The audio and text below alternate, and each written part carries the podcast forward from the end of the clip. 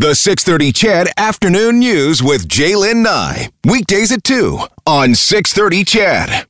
All right, President Trump uh, leaving the White House, giving a thumbs up as he gets on Marine One and heads to Walter Reed National Military Medical Center, where he will remain for the next few days. This comes after he was uh, diagnosed with COVID-19. That news came last night. Reggie Cecchini is a global Nash- global news Washington bureau producer and correspondent.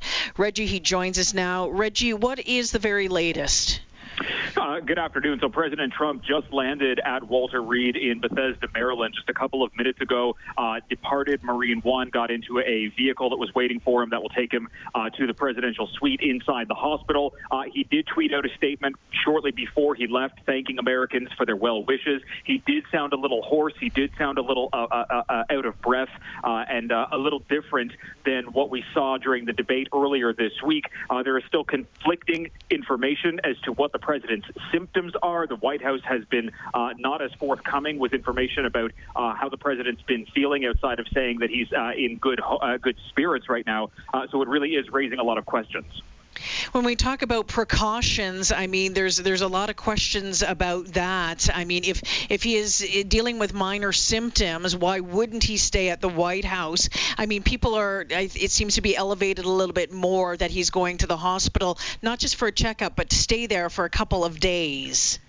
Yeah, this is a significant development, uh, considering it was the president himself who tweeted his diagnosis very early in the morning, and then we didn't really hear anything from the White House until the pre- until the chief of staff came out to say that Trump was feeling a little fatigued. The press secretary mm-hmm. said he was feeling a little fatigued, and then when the White House physician had sent a note out saying that President Trump received the treatment of antibodies that are still experimental right now, uh, and that he received the highest dose under a compassionate use authorization, that raised the stakes a little bit to the fact that there may be a little bit more to the story than the White House is leading on to. Uh, and then when we heard that the president was leaving for Walter Reed, obviously that sparked more interest. Uh, it's worth noting this is an administration that is not transparent about the president's health concerns. This is his second visit to Walter Reed in about a year. We don't know the reason for his first visit.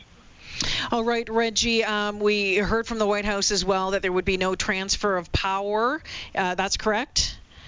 That is correct. President Trump says that he intends to work in the uh, the executive offices that are located at Walter Reed in the presidential suite uh, for the next couple of days. He has not written a letter to the President pro tempore of the Senate uh, and to the House Speaker intending to kind of uh, temporarily transfer those powers to Mike Pence, which is obviously authorized under the Constitution. Uh, he hasn't done that. The White House has pushed back on that. Uh, it is worth noting that Pres- Vice President Pence did test negative earlier today, so that is kind of one bit of good news. Should the president need to transfer any of his powers over.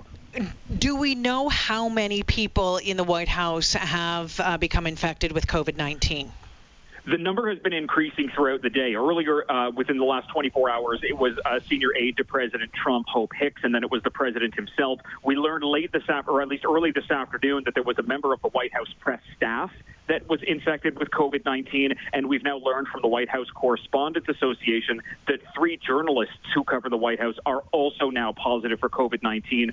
A couple of them being in town travel that go with the president to his local event. One of them was an out of town travel uh, who was with the president in Pennsylvania last week. So there are concerns as to how far and wide this COVID spread is right now in and out of the White House.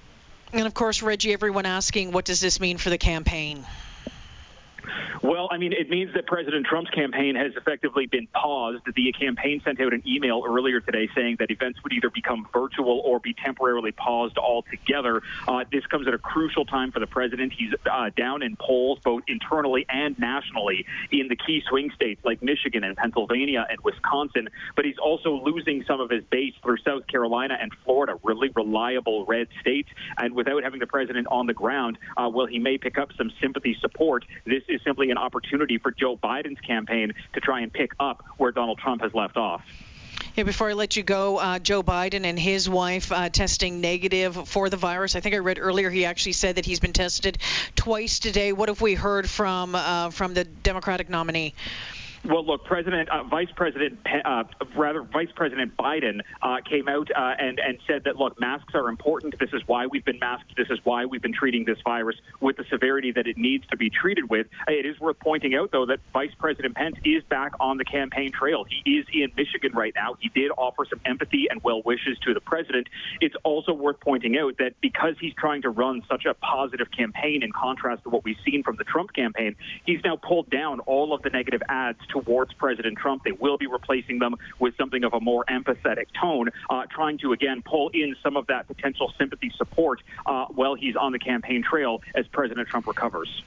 And just before I let you go here, uh, I've got 30 seconds left. I mean, the president looked fairly good as he walked out to Marine One. I mean, I think everyone was waiting to see how he looked. I mean, does that tell us anything, Reggie?